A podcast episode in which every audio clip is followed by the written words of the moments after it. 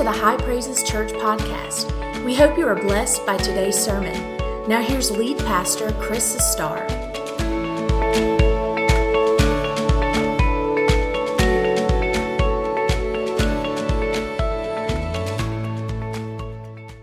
want to preach on what I've entitled The Ultimate Sacrifice. I want to talk about Jesus. I want to talk about the cross. I want to preach evangelistically today. And if you're here today and you're not saved or you're backslidden, you're in the right house. While you're turning to Matthew 27, 38, you look good. Good to see everybody here. It's good to see y'all coming back to church. Look for a video this week. Next week, I'm going to start talking about it's time to get back to church. And I think we're getting herd immunity and people are getting their vaccines. I got mine. I got shot one. I got the second one coming in about a week and a half. And I think I already had it. I'm pretty sure I already had it, but that's all right. I'll be double dosed. If you can have that, I guess. But it's just good to be. Isn't it good? Just ain't nothing like church, is there? If there's anything about this pandemic, it made us thank God for church. So Matthew 27, here's what it says. Then two robbers were crucified with Jesus, one on the right and another on the left. And those who passed by blasphemed him, wagging their heads and saying, "You who destroy the temple and build it in 3 days, save yourself. If you are the Son of God, come down from the cross." And likewise, the chief priests also mocking with the scribes and the elders said, notice this, "He saved others. Himself he cannot save. If he is the King of Israel, let him now come down from the cross and we will believe him. He trusted in God. Let him deliver him now if he will have him. For he said, I am the Son of God." And even the robbers who were crucified with him reviled him with the same thing. You can be seated. You've been standing a while. Thank you. I appreciate, I know the Lord does. I just, as a pastor, appreciate your worship this morning. So we just had communion. We're singing today about the cross. And let me just be honest with you. It's very hard to imagine the extent of the suffering of Jesus on the day that he was crucified. If you've ever watched Mel Gibson's movie, The Passion, you get a little bit of an understanding because Mel Gibson probably did as good as anybody I've ever seen who has tried to convey what the crucifixion was like. And yet, being a biblical scholar, I can tell you that he still didn't get it all. He still didn't portray fully the suffering of Jesus. And I know that's hard to believe. The Bible describes Jesus' suffering in graphic detail. He was spat on. He was slapped. He was beaten with rods. I'm talking about they hit him as hard as they could. He was scourged, which means he was whipped. The Roman whip had leather thongs coming out of a handle. At the end of each one was a piece of metal or a nail, metal nail, or an acorn-shaped lead ball. And they would take the whip and they would lash it into the back of the victim. And the metal would dig into the flesh, and then the Roman soldier would pull, plowing furrows of flesh out of the back, and he'd whip it in again, and now there's exposed nerve endings, and he'd pull, and he would rip, pull, hit, pull. And history tells us that the backs were just like hamburger. Some accounts said you could actually look and see the organs inside the person being whipped. I'm going to throw you some trivia out here. You know, we've heard for years that Jesus took 39 stripes. You know, there was 40 stripes, save one, 39. That's a Jewish thing. It's a Jewish command or a Jewish regiment. The Romans didn't have that. Romans could whip you as long as they wanted to till their arm got tired. Many people died from the scourging and never made it to the crucifixion.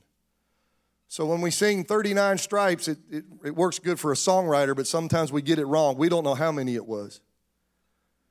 And then a crown of thorns was shoved on his head. He was nailed to a cross. It was brutal.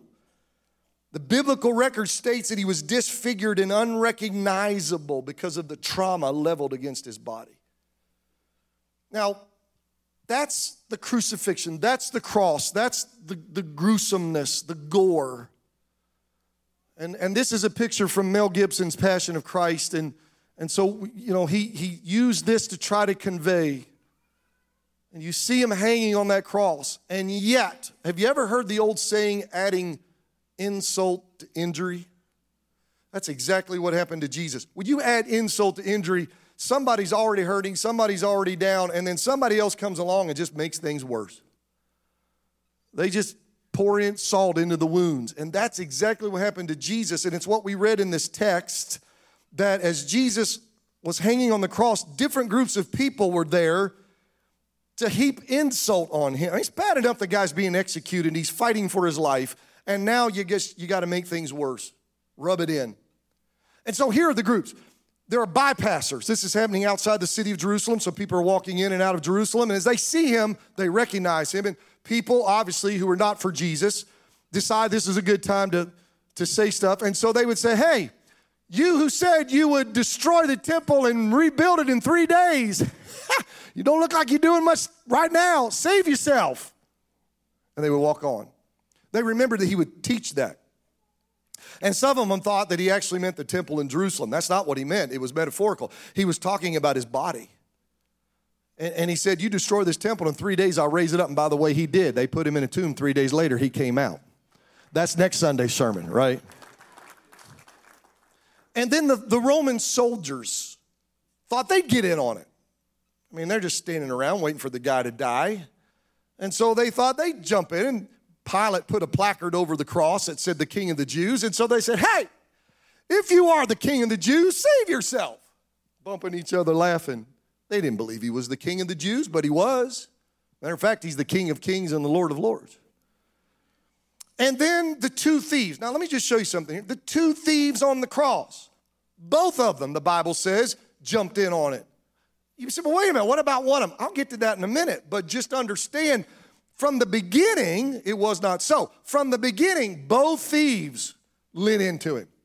Now, they were Jewish guys, so they said, if you are the Messiah, the Christ, save yourself and us too. They didn't think he was the Messiah, and they didn't think he could save himself, and they didn't think he wanted to save them. They were just heaping insults on him. You know, you ever met somebody to make themselves feel better? They start in on you. That's kind of what these guys were doing. But then there's another group: the chief priests, the scribes, the elders. These were probably the members of the Sanhedrin, which was the ruling council of Israel. They were there. These were the people who ultimately put Jesus on the cross. They were the ones that had a kangaroo court and unjustly found him guilty and took him to Pilate and convinced Pilate to have him crucified. They were the ones that envied him and despised him and bitterly hated him. This is what they said. They said, he saved others. Don't miss this. He saved others. Himself he cannot save. Now, they did not believe that he saved others. They said that in derision. It was an insult. It was a joke to them. He saved everybody else. Look at him. He can't even save himself. It was a taunt. It was a jeer. What they're saying is, you're a fake. You're a fraud. You're a joke. They mocked him in total unbelief. But y'all get this. They didn't realize that unknowingly, they were speaking the truth. He saved others, but himself he could not save. He did save others. I was thinking about the woman caught in adultery. Did y'all notice the man was nowhere to be found? He got a pass. All the women are jumping on that one. Y'all notice that? Amen, preacher. Come on now, preach. But the woman, she's drugged before them. She's ashamed. She's embarrassed, half-clad. It's a terrible situation. All these men are there, and they've got stones, because under the Old Testament law, adultery was a crime. So they were supposed to stone her and kill her, and they're ready. And they bring her to Jesus to try to set him up. And they said, the law says she ought to die. What do you think we ought to do? They wanted to see what he said, because they could. If he said, no, you don't let her go, then they could say, you're a lawbreaker. Jesus just wrote in the ground. Nobody knows what he wrote, but some people said he started writing the lovers of those guys holding the rocks. I kind of like that one.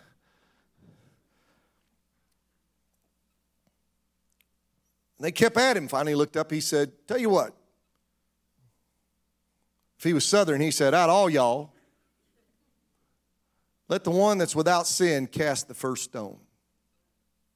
And I love the story, because it says, starting with the oldest, they started dropping rocks and turning. You know why? Because the longer you live, the more you've sinned. You got a rap sheet. And they were sitting there thinking, yeah, no, I can't hit her. And they start, and I can imagine some 17-year-old, he was the last one, some 17-year-old whippersnapper. He was all fired up, you know, youngin'. He's like ready to, he's in the mob. And they're all, where y'all going? And Jesus looked at him like, really? And he locked eyes with the Son of God. He dropped that rock and took off running. And the woman's there all by herself. And he said, woman, where are your accusers? And she said, I don't have any. One of the greatest words you could ever hear Jesus say to you, he said, neither do I condemn you. Now go. Don't you sin anymore. Aren't those some of the greatest words you could ever hear God say is, I don't condemn you anymore. And then I think about the paralytic. Guy can't walk, you know, and he's carried by four friends to Jesus, and they can't get in because of the crowd, and so they carry him up on the flat roofs in Israel, and they start digging in, and while they're digging, Jesus just keeps preaching, you know, debris falling on top of the crowd, but he just keeps teaching. And while the paralytic is, you know, they're digging, he's listening. While he's listening to Jesus, I don't know, Jesus must have been teaching the gospel or whatever, but whatever it was, this man came for healing. But all of a sudden, he starts getting faith to be saved. He said, I need more than just my body healed. I need my sins taken away. And he gets his faith. So by the time they let him down with ropes and he's standing before Jesus, Jesus sees that he not only has a faith to be healed, but the guy wants to get saved. And he said, son, cheer up. Your sins are forgiven. Isn't that one of the greatest things God can say to you is, cheer up. Your sins are forgiven. He saved others. Mary Magdalene. Man, that woman, I don't know what that woman was into. It'll be interesting when we get to heaven to find out the backstory on some of these people. Mary Magdalene had 7 demons in her. I mean, with one demon, that's bad enough, but 7? Could you imagine what she's like? I bet she was wicked and cruel and, oh. And she has an encounter with Jesus, and Jesus loves her and casts the demons out. Says, you got an eviction notice, and it's today. Get out. You going out, and I'm moving in. And he saved her, and for the rest of her life, she followed him and served him, and God just transformed her. Let's go back to the thief on the cross. Because I know some of y'all were going like, Pastor, I'm still trying to deal with that thing. Yes, the thief on the cross reviled Jesus. But as Jesus hung there for several hours, and he's hearing the crowd, and he's seeing the placard that says King of the Jews, and he's listening to the final words of Jesus, saying things like, Father, forgive them, for they don't know what they're doing. And this thief who has lived a sinful life is going, he's forgiven them. Maybe he is Messiah. Maybe he is God. Wonder if he'll forgive me. And as the day goes on, the sky, from 12 to 3, the sky went black like night. Could you imagine? And there's an earthquake in the grass. And I mean, people are just freaking out. And this thief's hanging on the cross fighting for his life. And he changes. Matter of fact, he changes so much that the other guy keeps running his mouth. And this one finally said, hey, can I preach Chris style? Shut up. You're getting on my nerves. And he said, what? Shut up. You deserve what you get. Hey, but you were just, no, I know what I was saying earlier, but I ain't saying it anymore. I used ain't. See, it's Chris version. What are you talking about? You not watch this guy and hurt him? We deserve what we get, but this man's done nothing wrong. And then he looks at the guy who's being executed like a criminal, who he's just mocking, and now looks at him and says, Lord, remember me when you come into your kingdom. Now listen, that guy went from total disbelief to saying, I know you're about to die on this cross, but I believe you're coming back to life and you're going to have a kingdom. Can I be part of it? That's what God does for you. He radically changes your life. And here's the third thing that you can hear from Jesus that is so wonderful. Today, you will be with me in paradise.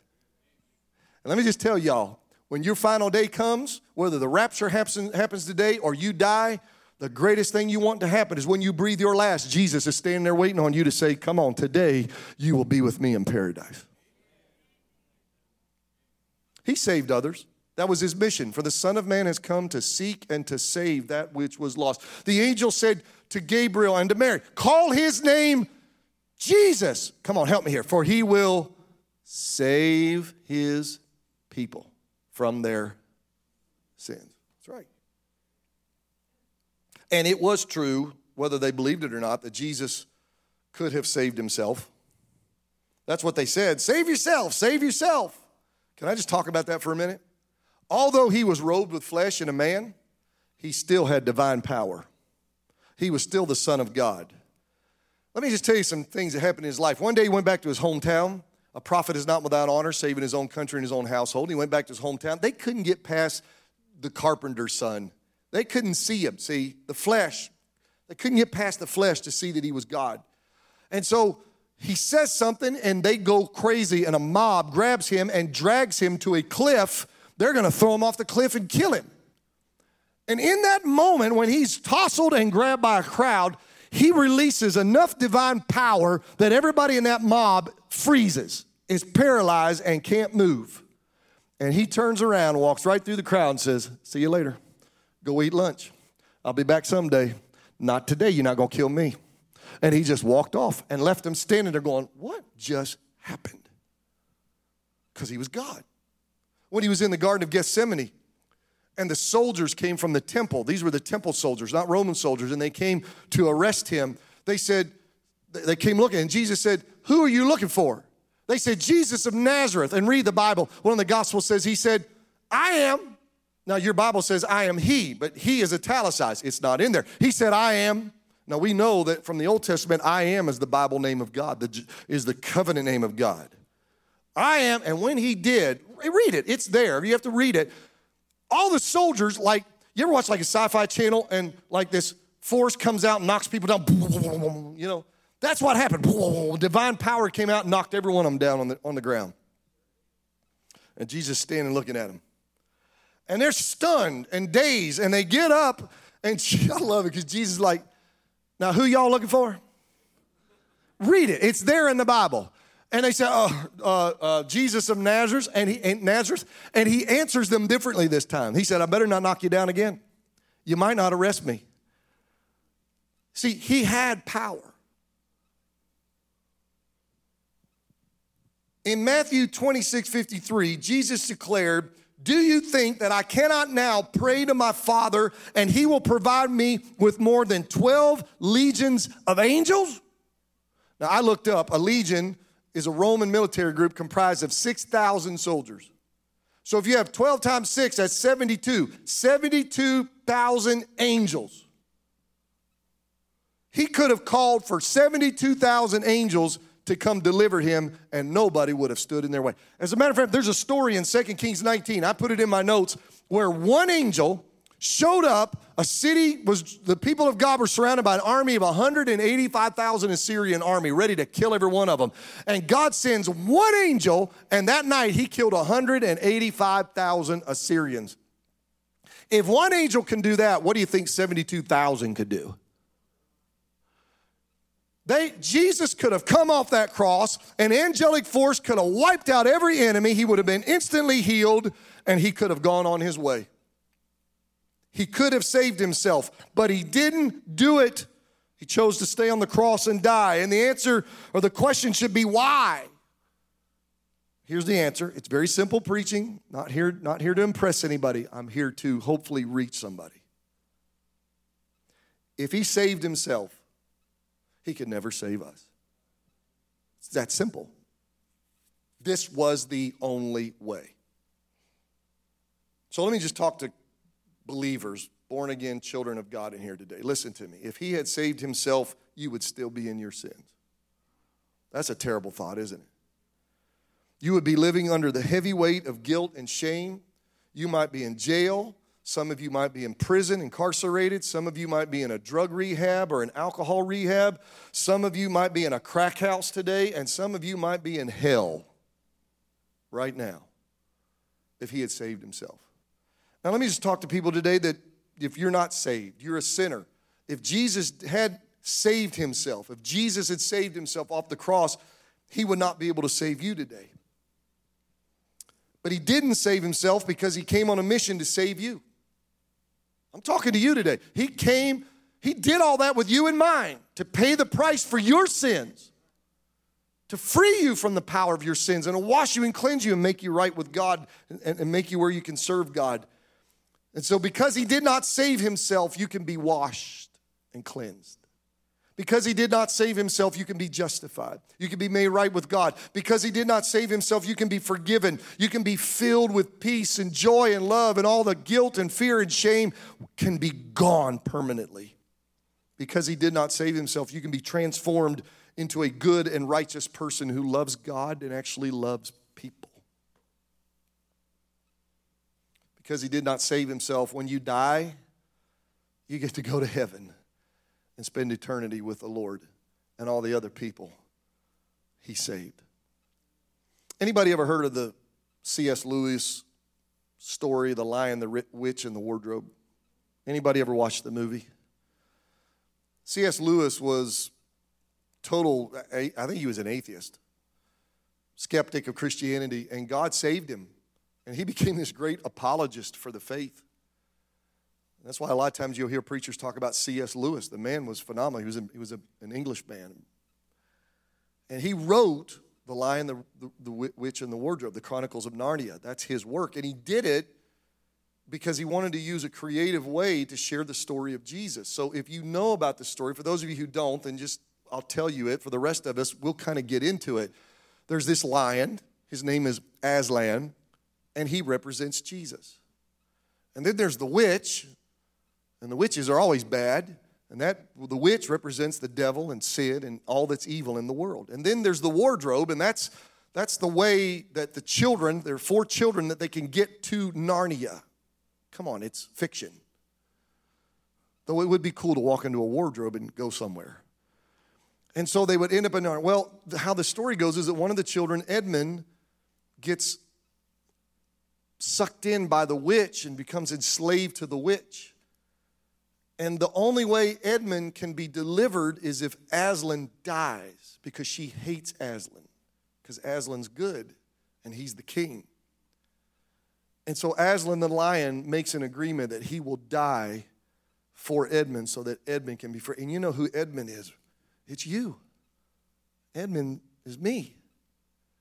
And so the picture that I pulled to show you on the screen is that this is from the movie, and there's Aslan, the lion, and the evil mythical creatures humiliate him and shave his mane, just like they insulted Jesus when he was on the cross. Very similar. And then the witch has a knife. And if you watch the movie, it's very moving. I mean, you're just wrenching your heart. And she thrusts the knife into the lion, and she kills Aslan. And you know that the correlation is that that's Jesus dying on the cross to free us from our sins. By the way, Aslan gets up. That's next Sunday's sermon.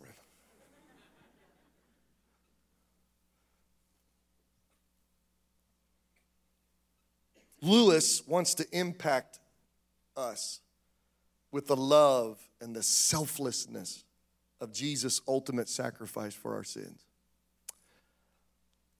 There's something poignant about one person sacrificing their life for another person. Whether it's in reality or whether it's in a movie or in a book, it's usually one person who has a deep love for another person who deeply loves them back. And so a lot of times in movies, I'm a big movie aficionado. You'll see the one person giving their life. The one person jumps in front of the arrow or the bullet to take it, for the other person. It's because they care for the other person. That's usually how it works. But in this story with Jesus, it doesn't fit, because Jesus deeply loved us, but we didn't love him back. We hated him. In other words, he sacrificed himself for people who hated him, rebelled against him, denied his very existence, rejected his rule, and despised his interference in their lives. People who considered him an enemy. That makes what he did even more amazing. I want to show you a scripture on the cross, and I'm about to close this message. It's in Romans chapter 5, verses 6-8. For when we were still without strength, in due time, in just the right time, Christ died for the ungodly. Somebody say, that's me. That's me. He died for me. For scarcely for a righteous man will one die, and yet perhaps for a good man someone would even dare to die.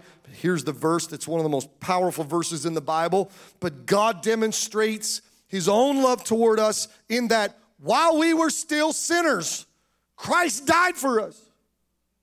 Like, you don't come to God and God says, straighten up your act and then I'll save you. Get your mess straightened out. Get your act together and come back and we'll talk about it. No, you come, what does the old hymn say, just as I am? You just come as you are with your mess. Because see, if you try to straighten up your mess, all you're going to do is make a bigger mess. But Jesus is the person who straightens up our messes, and we come with our mess, and he turns it into a miracle. The same Holy Spirit that was there at creation, creating order out of all that chaos in Genesis 1:1 is the same Holy Spirit who comes into the chaos of your sin-filled life, and when the blood of Jesus washes it all away, he comes in and turns you out of the ashes. There's something beautiful. You get up and you're like, what has happened in me? I don't know, but it's awesome. He gave his life on an old rugged cross because he loves you, and you didn't deserve what he did for you, right? But that doesn't matter because it's done. And God is ready to forgive you and cleanse you today on the basis of his son's sacrifice. All you have to do is simply trust in what he did for you. Trust in what I'm preaching today is the truth. Embrace it. Repent. Turn from your sins. Ask God to forgive you, and he will do it. Everything I just said, he will do it. He's done it for hundreds of us in here. He will save your soul, and he'll change your life. I want you to stand with me this morning. As I was wrapping up this message, the Lord gave me this, and they've got it on a screen, and I really just want to finish the message before I give you an opportunity to pray with this. When it comes to your life, and listen, this is especially for, obviously, for people that if you're not saved today, maybe you're backslidden. Listen to me. That's what God gave me. I'm putting it up on the screen. When it comes to your life, don't let his ultimate sacrifice go to waste and count for nothing. Don't do it. You've heard today what he did for you. Don't discount that and kick it like a can. Wad it up like a piece of paper and throw it in the trash. Let God take that and do something in your heart and your mind and your life and your spirit right now. Think about it. Let God work on you with this. He gave his life for you. If he did that, then your response is you need to give him your life today. That's what I did. That's what a lot of people in this room did. Anybody in this room have regrets for getting saved? I don't see a hand. Anybody glad they did it? Anybody go back into sin right now? If they give you $1 million, would you just ditch Jesus and go back into sin? Let me see a hand. Anybody? 2 million, 10 million, 100 million, $1 billion. Would you go back into sin? Nope. Not me. Because you can't put Jesus' blood is worth a whole lot more than $1 billion. Relationship with God is worth a whole lot more than $1 billion. Eternity in heaven is worth more than $1 billion. Take your money and keep it. Say, come on, Pastor, are you serious? $1 billion? Yep. Because one of these days, I'm going to be in heaven walking on streets paved not with asphalt but gold, walking through gates of pearl. I don't need $1 billion to go back into sin when I'm going to get everything I ever want and need from Jesus, my Savior. Why would I want to take that deal? I'm just telling you today, nobody in this room, but back out on him. Because he gave his life for us, we're giving our lives for him. So with every head bowed, every eye closed to create an atmosphere and a safe place for some people who might need to get saved or come back to Jesus. And I will not belabor this, so I'm just going to tell you right now, I'm not going to belabor this. I'm not going to beg you, and I'm not going to labor, because I believe in the saving work of God and the Holy Ghost, and if God's working on people, he's working on you right now. We had people in the first service pray for you. If you say, Pastor Chris, every head bowed, nobody looking, say, Pastor Chris, you have preached to me today God has set me up and I want to get saved. I've listened to this. I want to get saved. I want to give my life to him. I want to get right today. Today, I want to get right with God. I want you to throw your hand up high and let me see it. Hold it up and hold it till I recognize it. Anybody in this house, I'm looking. Anybody? Raise your hand up. Pastor, I want to get saved today because I'm going to help you. We're going to pray. Anybody in this house, don't you be ashamed. Don't be embarrassed. Raise your hand. Anybody? Anyone? Nobody's raising their hand. That means one of two things. That means either everybody in here is right with God, or there's some people that are not going to do it because they're not ready. Might be some folks that are embarrassed. I don't know. But what I do know is you've heard the gospel today, and you're accountable now. Walk out of here and shrug him off if you want, but you've heard the gospel today. And the Lord will use that to work on you because he loves you and he's not going to give up on you. Maybe there's somebody right now watching online, because I know the Lord gave me this message. Maybe there's somebody watching online right now at home or wherever you are that you need to get your life right with the Lord.